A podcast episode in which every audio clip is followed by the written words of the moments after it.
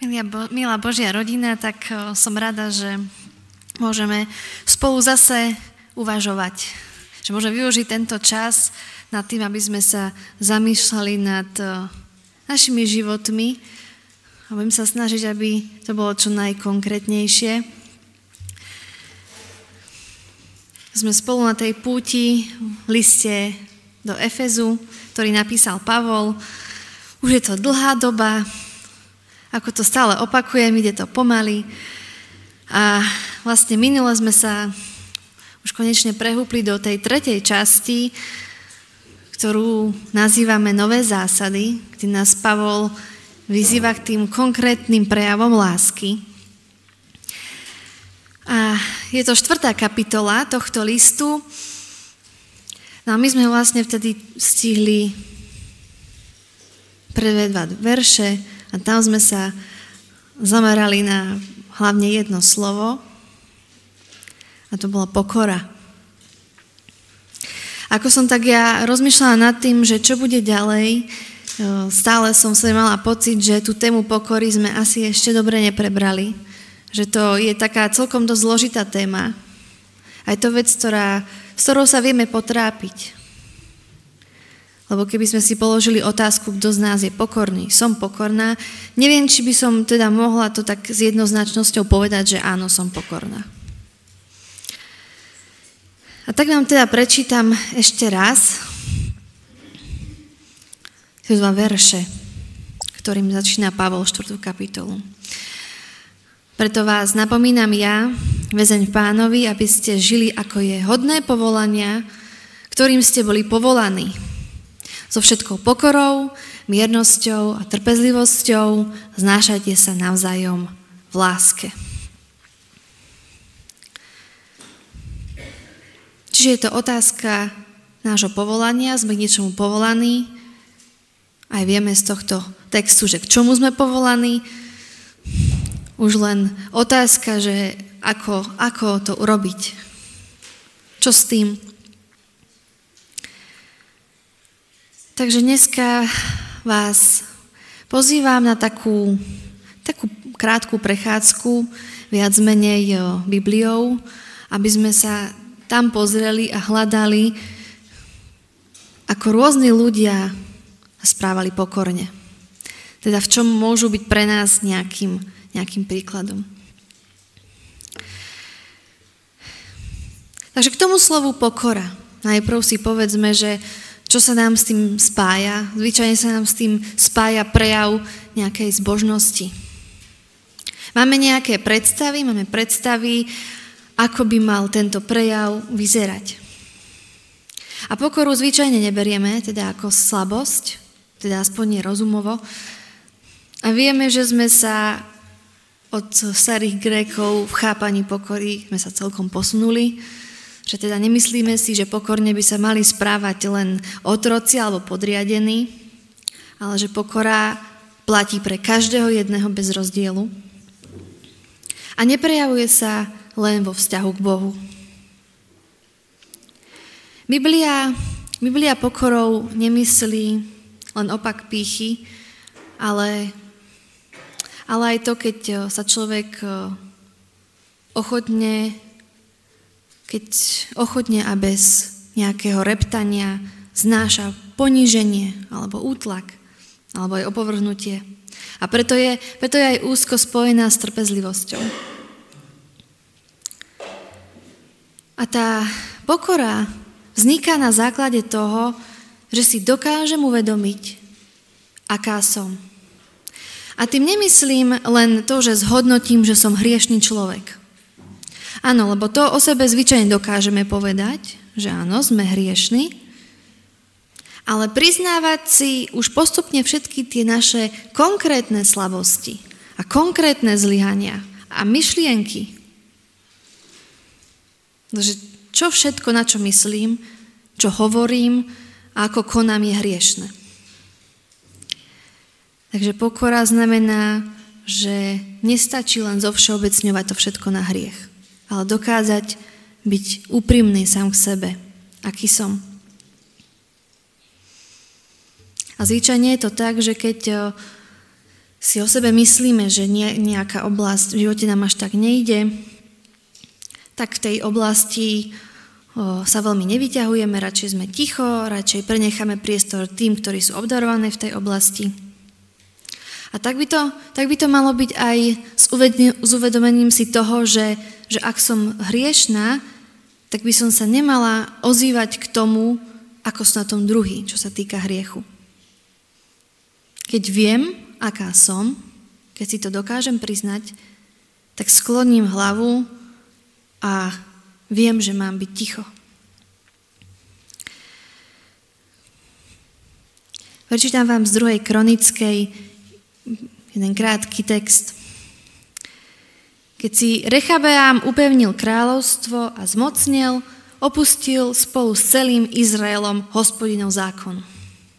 A pretože sa spreneverili hospodinovi, Vypravil sa v 5. roku vlády kráľa Rechabeama proti Jeruzalemskému egyptský král. E, vypravil sa v 5. roku vlády kráľa Rechabeama proti nemu egyptský král Šišak. Stal s početným vojskom a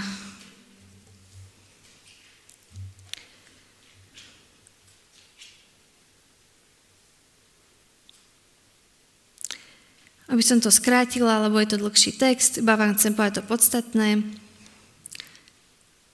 že čo povedal hospodin tomuto kráľovi. Vy ste opustili mňa, preto i ja vás vydám do moci toho Šišaka. A na to sa izraelskí hodnostári aj král pokorili a povedali, hospodin je spravodlivý. A keď hospodin videl, že sa pokorili, tak povedal, keďže ste sa pokorili, tak nevyhubím, nevyhubím vás, ale umožním vám záchranu. Áno, boli tam nejaké následky, ale ten text som čítala preto, lebo tam vidieť to, že aké to je, keď si človek uvedomí. Môže človek konať zle, ale keď si pred Bohom uvedomí, že, že zlyhal a že je hriešný, tak Boh na túto pokoru človeka reaguje pozitívne. Pokoriť sa tiež znamená podrobiť sa a podvoliť sa. Ako napríklad, keď Hagar ušla od Sáry. Nemala sa pri nej až tak dobre, ale Boh ju zastavil a pýta sa jej, že kam ideš, čo robíš? A ona mu hovorí, utekám od svojej panej. A hospodin jej povedal, vráť sa k svojej panej a bude jej poddaná. Napriek tomu, že sa pri nej nemala dobre, aj tak Boh ju viedol k tomu, aby sa pokorila. A pokoriť sa tiež znamená prosiť za zľutovanie. Napríklad to tak pekne vyjadruje aj Job. Ani keby som bol spravodlivý, neodpovedal by som, len by som svojho sudcu prosil o milosť. Pokoriť sa znamená aj prosiť o to, aby sa Boh nad nami zlutoval. A taktiež to môžeme vidieť aj pri Mojžišovi, ktorý niekoľkokrát prosí Boha, aby sa zlutoval nad svojim ľudom, aj keď konali zle. Že v starej zmluve máme také dva hlavné výrazy pre pokoru a zvyčajne je to v kontexte človeka, ktorý sa ochotne podriaduje Bohu, aj ho vôli a pokladá sa za jeho služobníka. A iný výraz pre pokoru zase označuje toho, kto je ukáznený, alebo by sme mohli povedať seba ovládajúci. No a v Novej zmluve má pojem e, pokora korene teda v Ježišovi a v jeho príklade. Je to niečo ako keby, keby majiteľ firmy prišiel do výrobne, postavil sa za pás a robil s ostatnými zamestnancami. Že od začiatku mal Ježiš cieľ prijať podobu služobníka a ukázať, že čo to znamená byť poslušný, čo to znamená byť pokorný. Takže práva pokora teda vedie toho, kto je silný k obetavej službe slabým. A to sme hovorili aj minule. Nič nerobte zo stižiadostivosti ani pre marnú slávu, ale radšej v pokore pokladajte iných za vyšších od seba. že pokora sa prejavuje tým, že pre, pokladá tých druhých za znamenitejších, za dôstojnejších, ako sme my. A teda vidí v nich predmet svojej služby.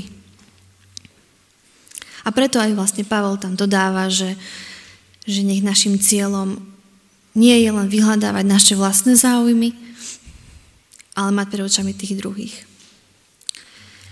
Keby sme sa pozreli trošku na to, ako pokoru vníma sekulárny svet. Teda, čo by sme mohli o pokore nájsť mimo kresťanských kruhov, napríklad psychológovia sa niekedy tej téme venujú, tak by sme tam našli niečo takéto. Sú to sebaistí a kompetentní ľudia, natoľko, že sa snažia seba realizovať tým, že pomáhajú okoliu. Pokorní ľudia sú stále sebestační, jednoducho necítia impuls sa chváliť sami sebou, ale namiesto toho nechávajú, aby ich činy hovorili za ich ideály. Byť pokorný neznamená myslieť na seba, teda neznamená nemyslieť na seba, ale myslieť na seba menej. Tiež by sme sa mohli stretnúť s tým, že by o,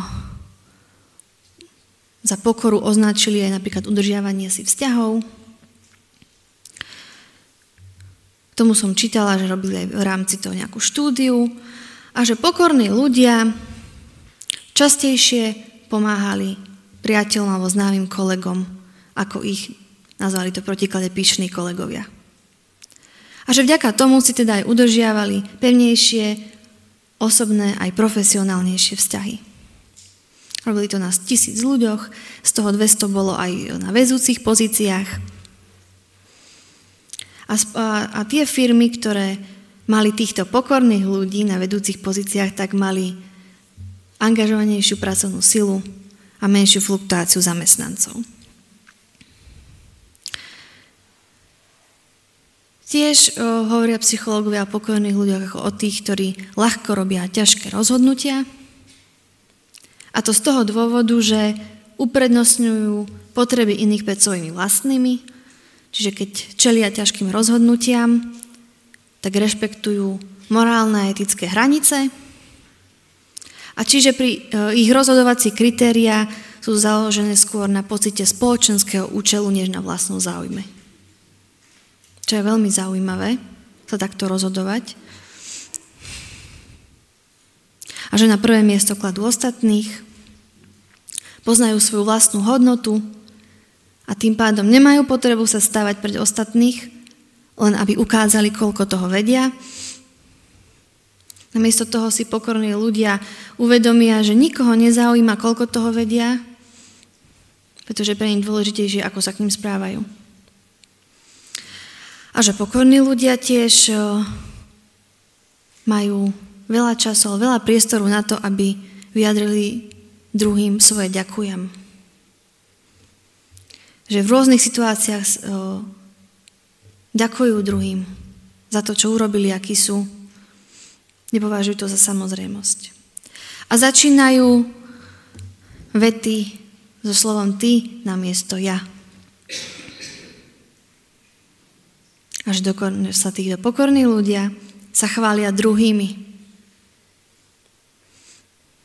Keď hovoria o druhých, tak rani o nich hovoria v dobrom.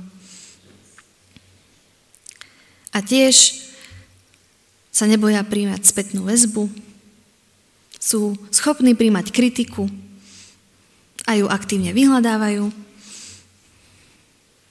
A tiež si uvedomujú, že nevedia všetko v živote, že nemajú na všetko odpovede a že není hamba na tom, že by sa niekoho opýtali alebo porosli o pomoc. To bolo také zhrnutie toho, ako, ako pokoru vnímajú ľudia mimo kresťanstva. Takže vidíte, že to také celkom múdre a obohacujúce myšlienky by sme mohli povedať, že sa nám to aj veľmi podobá na to, o čom hovoríme aj my.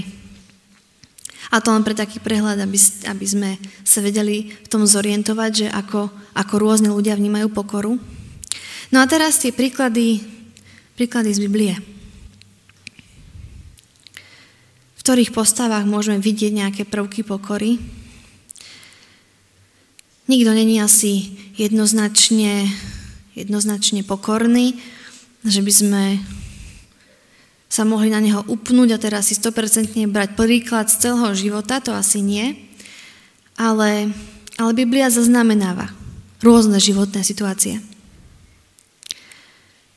A ja ich nebudem nejako zložito vysvetľovať alebo opisovať, len tak, aby sme si pripomenuli, koho tam všetkého máme. Že tam máme napríklad, máme tam Jozefa. Dostal od Boha dar na vykladať sny a neprivlastňoval si zásluhy za to. A zostal pokorný tým, že vzdával slavu Bohu. Faraón povedal Jozefovi, mal, mal som sen a nikto mi ho nevie vyložiť. Počul som, že, e, že ti stačí rozpovedať sen a ty ho vyložíš. A Jozef odpovedal faraónovi, nie ja, len Boh dá uspokojivú odpoveď faraónovi. Dávid. Ako prejavil Dávid pokoru?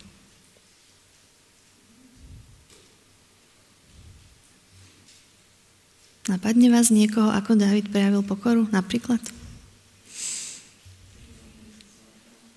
Ako? Mhm. A bolo to pre neho dôležité, aby ho postavil, ale prijal to, že ho nepostaví ten chrám. Alebo pokora v tom, že, že sa nestal kráľom tak rýchlo, aj napriek tomu, že mu to bolo zastúbené, že mu to bolo povedané, že mohol Saula zabiť v jaskyni, neurobil to.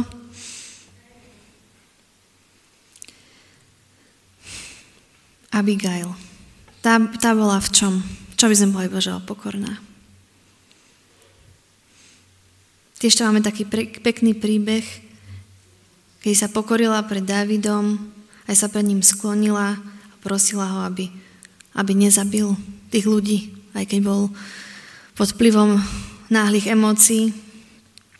Nemusela to robiť. Nie to jednoduché len tak prísť za kráľom a neviete možno ani ako, do, ako dopadnete. Aj o Rúd by sme mohli povedať, že sa do toho Boázovho srdca dostala práve svojou pokorou. Aká?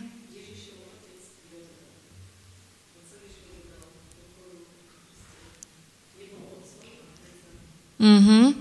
Neviem, či ste počuli všetci, ale že Ježišov otec Jozef, toho tu nemám spomenutého, ale, ale je to tak. Aká je to, ako je tá veľká pokora prijať to. Mám tu aj kráľa Jozafata, ktorý by sme mohli povedať, že prejavil pokoru tým, že počas vojny hľadal Božiu pomoc a priazeň. Namiesto toho, aby aby sa snažil hľadať vojenské stratégie alebo spojencov. Je to rozdiel, keď sa niekto v prvom rade obracia na Boha, ako na to, že si myslí, že to vie vyriešiť sám. Mohli sme spomenúť aj Ester, určite. V svojej kráľovskej pozícii, jej pokora. Alebo aj Daniel, ktorý bol múdry, ktorý dostal ten dar ale nemal potrebu sa tým chváliť alebo si o seba veľa myslieť. A dokonca mu aj Boh hovorí, neboj sa Daniel, lebo od prvého dňa, keď si sa rozhodol porozumieť a pokoriť sa pred tvojim Bohom, tvoje slova boli vypočuté a ja som kvôli tomu prišiel. Božia reakcia na Danielovu pokoru. Alebo som našla aj u Izaiáša, Tiež keď má jedno z videní, tak v tom videní rozozná svoju úplnú nehodnosť, pretože keď sa ocitne Božej prítomnosti, tak vtedy vníma, aký je a vyjadruje to tam bedami, lebo som stratený. Lebo som muž nečistých pier a bývam uprostred ľudu nečistých pier. Lebo moje oči videli kráľa pána zástupov. To je možno to, čo sme hovorili trochu na začiatku. Že keď si človek uvedomuje, aký je hriešný, tak je to prejav toho, tej pokory, že vidí to, aký je. A keď sme mali Jozefa, tak môžeme mať aj Máriu, jeho ženu. Tiež musela byť pokorná, nie, nie hoci kto teda bol Ježišovou matkou. Ale veľmi sa mi páči príklad syrofeničanky.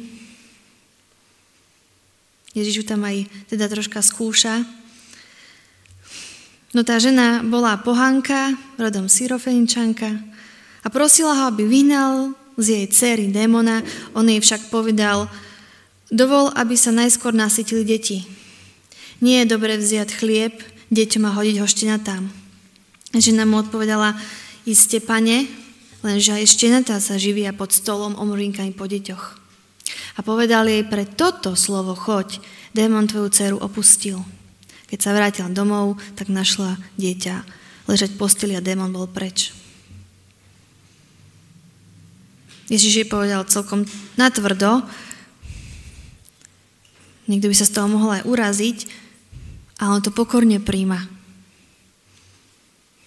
Aj keď povie, že prirovnáva k štenatám. Je tam vidieť, že si na niečo nenárokuje, že si o sebe nenamýšľa, ale že je ochotná aj v tej pozícii to prijať.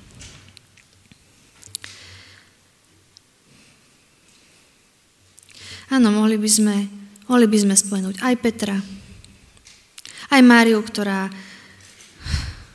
pomazala a omývala Ježišove nohy. Mohli by sme spomenúť aj Pavla. A kopu, kopu ďalších ľudí, na ktorých o, skutkoch a slovách by sme mohli naozaj vidieť, že, že naplňali to, ako sme popisovali pokoru to, čo sme dneska hovorili, že čo je byť pokorným, tak to by sme u tých ľudí videli. A jeden z tých všetkých, ktorých v Biblii máme, tak je, je o ňom napísané, že bol veľmi pokorný človek, najpokornejší, aký kedy žil. Píše sa to v numeri. O kom sa to píše? Kto bol najpokornejší? Bol to Mojžiš. A keď o niekom teda bolo povedané, že bol najpokornejší, tak na neho sa trošku pozrieme zbližia, na ten, na ten jeho život.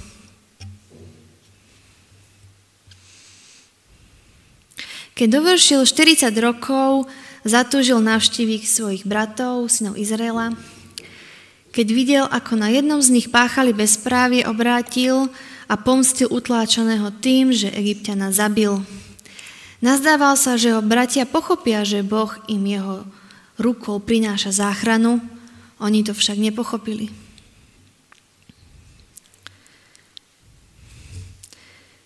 Čiže v prvých tých 40 rokoch nejako, nejako vnímame Mojžiša.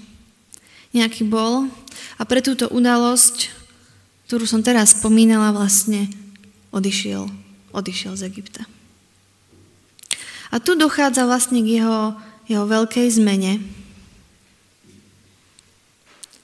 Nie len to, že zmenil teda luxusný Egypt za Midianskú púšť.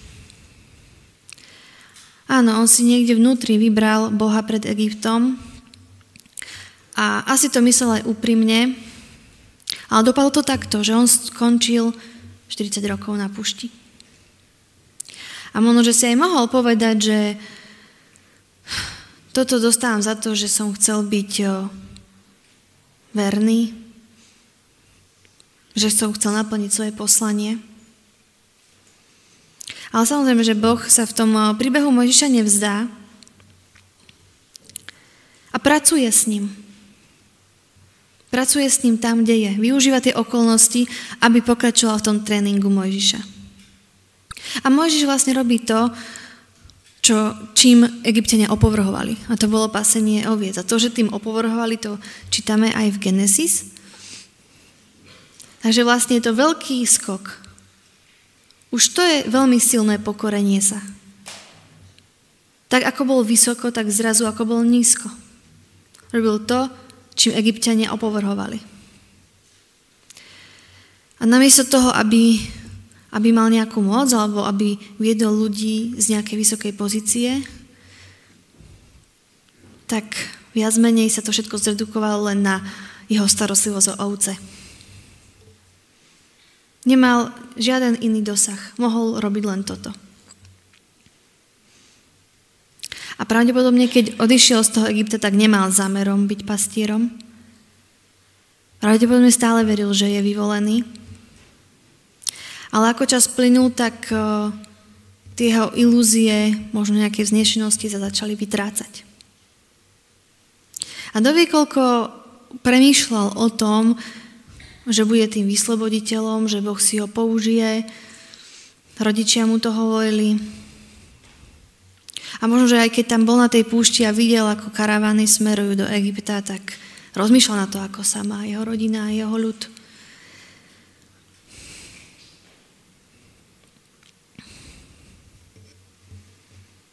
A keď sa Mojžiš takto pozeral, rozmýšľal a modlil k Bohu, tak to vie, koľko z jeho modlitieb sa sústreďovalo na, na jeho vlastný osud. A môže sa nakoniec založí rodinu, plynú mesiace, roky a asi aj dospel k tomu, že nebude asi až taký skvelý. A možno aj pochybuje, že či jeho rodičia sa nemýlia. A možno, že sa rokmi uspokojil, prijal to ako svoj životný údel, Možno to prijal, že je pastier. Možno, že tomu vlastne pomohlo k tej pokore. A 40 rokov je dosť dlhá doba a on sa veľa naučil. A vlastne až potom mohol teda prísť Boh a poznáte ten príbeh, že Boh ho až potom oslovil a povedal mu, že teraz prichádza tá akcia, a teraz neviem, že či na tej reakcii pri horiacom kríku máme vidieť jeho pokoru alebo skôr strach. Keď sa tam vyhovára na svoje neschopnosti, na svoje slabšie stránky. Ale myslím si, že, že ak na konci o ňom bolo povedané, že bol najpokornejší, tak už z tej pokory musel veľa mať aj po tých 40 rokoch.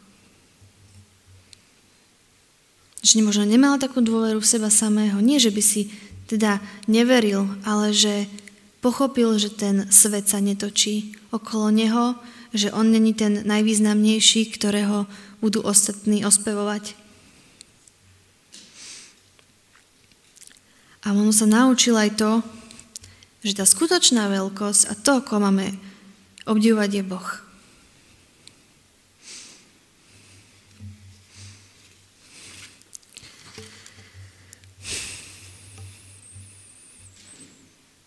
A tak má 80 rokov.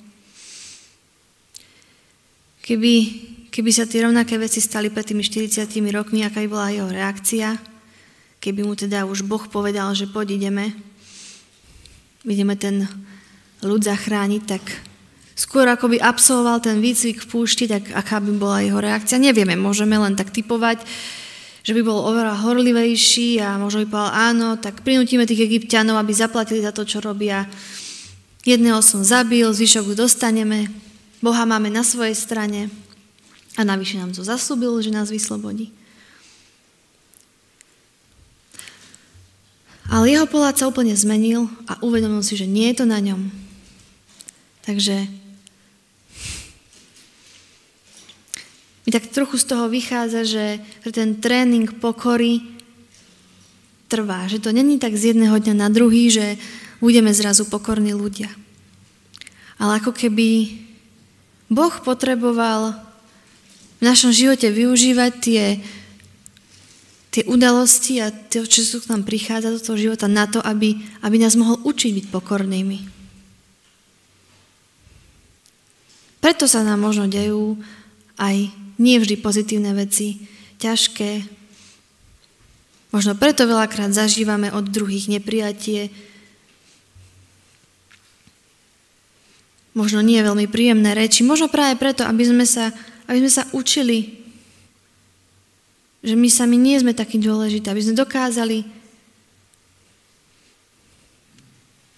Vidieť tých druhých napriek tomu, akí sú vyšších od seba. A vidieť v tom príbehu Mojžiša, že vlastne odvtedy, už keď prišiel do Egypta, tak kedykoľvek Boh povedal niečo Mojžišovi, že aby urobil, tak Biblia to zaznáma, zaznamenáva, že a Mojžiš urobil, ako mu bolo prikázané. Mojžiš už nebral veci do vlastných rúk, učil sa sledovať Božie vedenie. Už nemusel nikoho zabiť, už sa o všetko staral Boh. A napriek tomu všetkému, čo Boh cez neho urobil, aké zázraky, čo hovoril, tak Mojžiš si ne, ne, žiadne zásluhy z toho nebral. Ale pred tými 40 rokmi určite mu to, by mu to mohlo ísť do hlavy a mohlo by sa tak cítiť dôležito. Aj keď Mojžiš viedol ten obrovský zástup, vedel, že ich skutočným vodcom je Boh a nie on. Aj keď veľakrát pozornosť bola upieraná na neho, aj keď veľakrát sa niekto proti ňom postavil, nemal zlosť v sebe, ale aj tých svojich, nazvime to nepriateľov alebo odporcov, tak dokonca aj za nich sa dokázal prihovárať k Bohu. Bolo naozaj vidieť tú pokoru, to, že druhých má vyššie od seba. Staral sa o to, čo mu Boh dal do opatery a už tam neboli žiadne jeho sebecké ambície. A vďaka tomu, že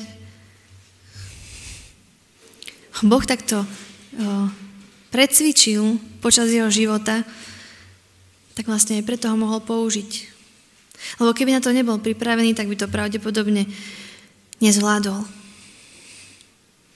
Pretože väčšinou ľudia, keď majú chvíľu v rukách moc, tak ešte môžu mať pocit, že ju zvládajú, ale tá chuť moci vie človeka veľmi opantať. Aj človeka s, pevne, s pevnými zásadami.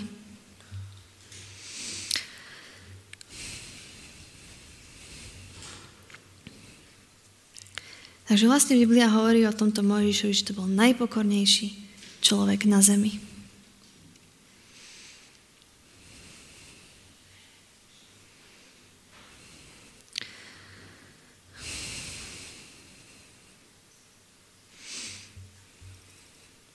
Dnes si uvedom a vezmi si k srdcu, že len hospodin je Boh hore na nebi a dolu na zemi iného dniet. Zachovávaj jeho ustanovenia a príkazy, ktoré ti dnes dávam, aby sa dobre vodilo tebe i tvojom potomstvu, aby si žil dlho v krajine, ktorú ti navždy dáva hospodin tvoj Boh.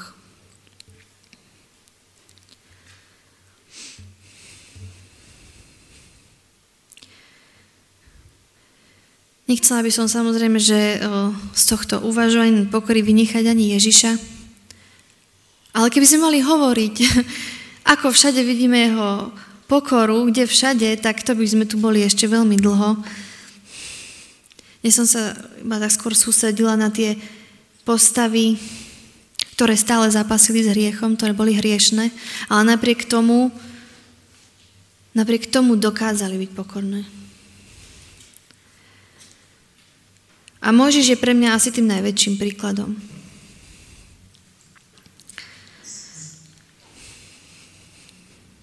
Pretože, pretože chcela by som byť pokorná, nechcela by som mať takú veľkú zodpovednosť ako Mojžiš, to nie, ale chcela by som byť pokorná, lebo, lebo to je v tých vzťahoch, v tom všetkom, celom živote, potom má, má to na to dopad a je to na užitok aj pre ostatných. A, a preto aj nad tým viac rozmýšľam, že čo všetko ešte sa mi musí v živote udiať, aby aj mňa Boh naučil pokory. A že či to bude trvať tých 40 rokov, alebo ešte viac. Niekedy si poviem, že by som to chcela dosiahnuť skôr, ale Boh má, boh má s nami svoje zámery a keď eh, vidí, že sme ochotní a chceme sa ním nechať učiť, tak verím, že nám tú cestu takú v živote pripraví, aby z nás tých pokorných ľudí urobil. a za aký čas, tak to je asi na ňom. Pre mňa je to veľkou pomôckou, keď chcem byť pokorná, pripomínať si tie verše, že radšej v pokore mám pokladať iných vyšších za seba. A nevyhľadávať len svoje záujmy, ale záujmy druhých. Hospodin má záľubu vo svojom ľude pokorných ozdoby spásov, ako hovorí žalmista.